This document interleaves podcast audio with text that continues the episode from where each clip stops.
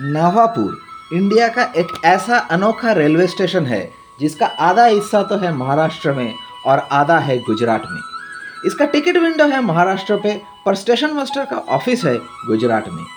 यहाँ पे चार भाषाओं में अनाउंसमेंट होता है, इंग्लिश, गुजराती, हिंदी और Marathi.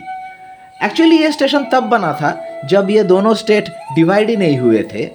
Really unique divided by borders but united by our railways पता था इस स्टेशन के बारे में? जल्दी से इस पॉडकास्ट को शेयर करो। बाकी लोगों को भी तो पता होना चाहिए।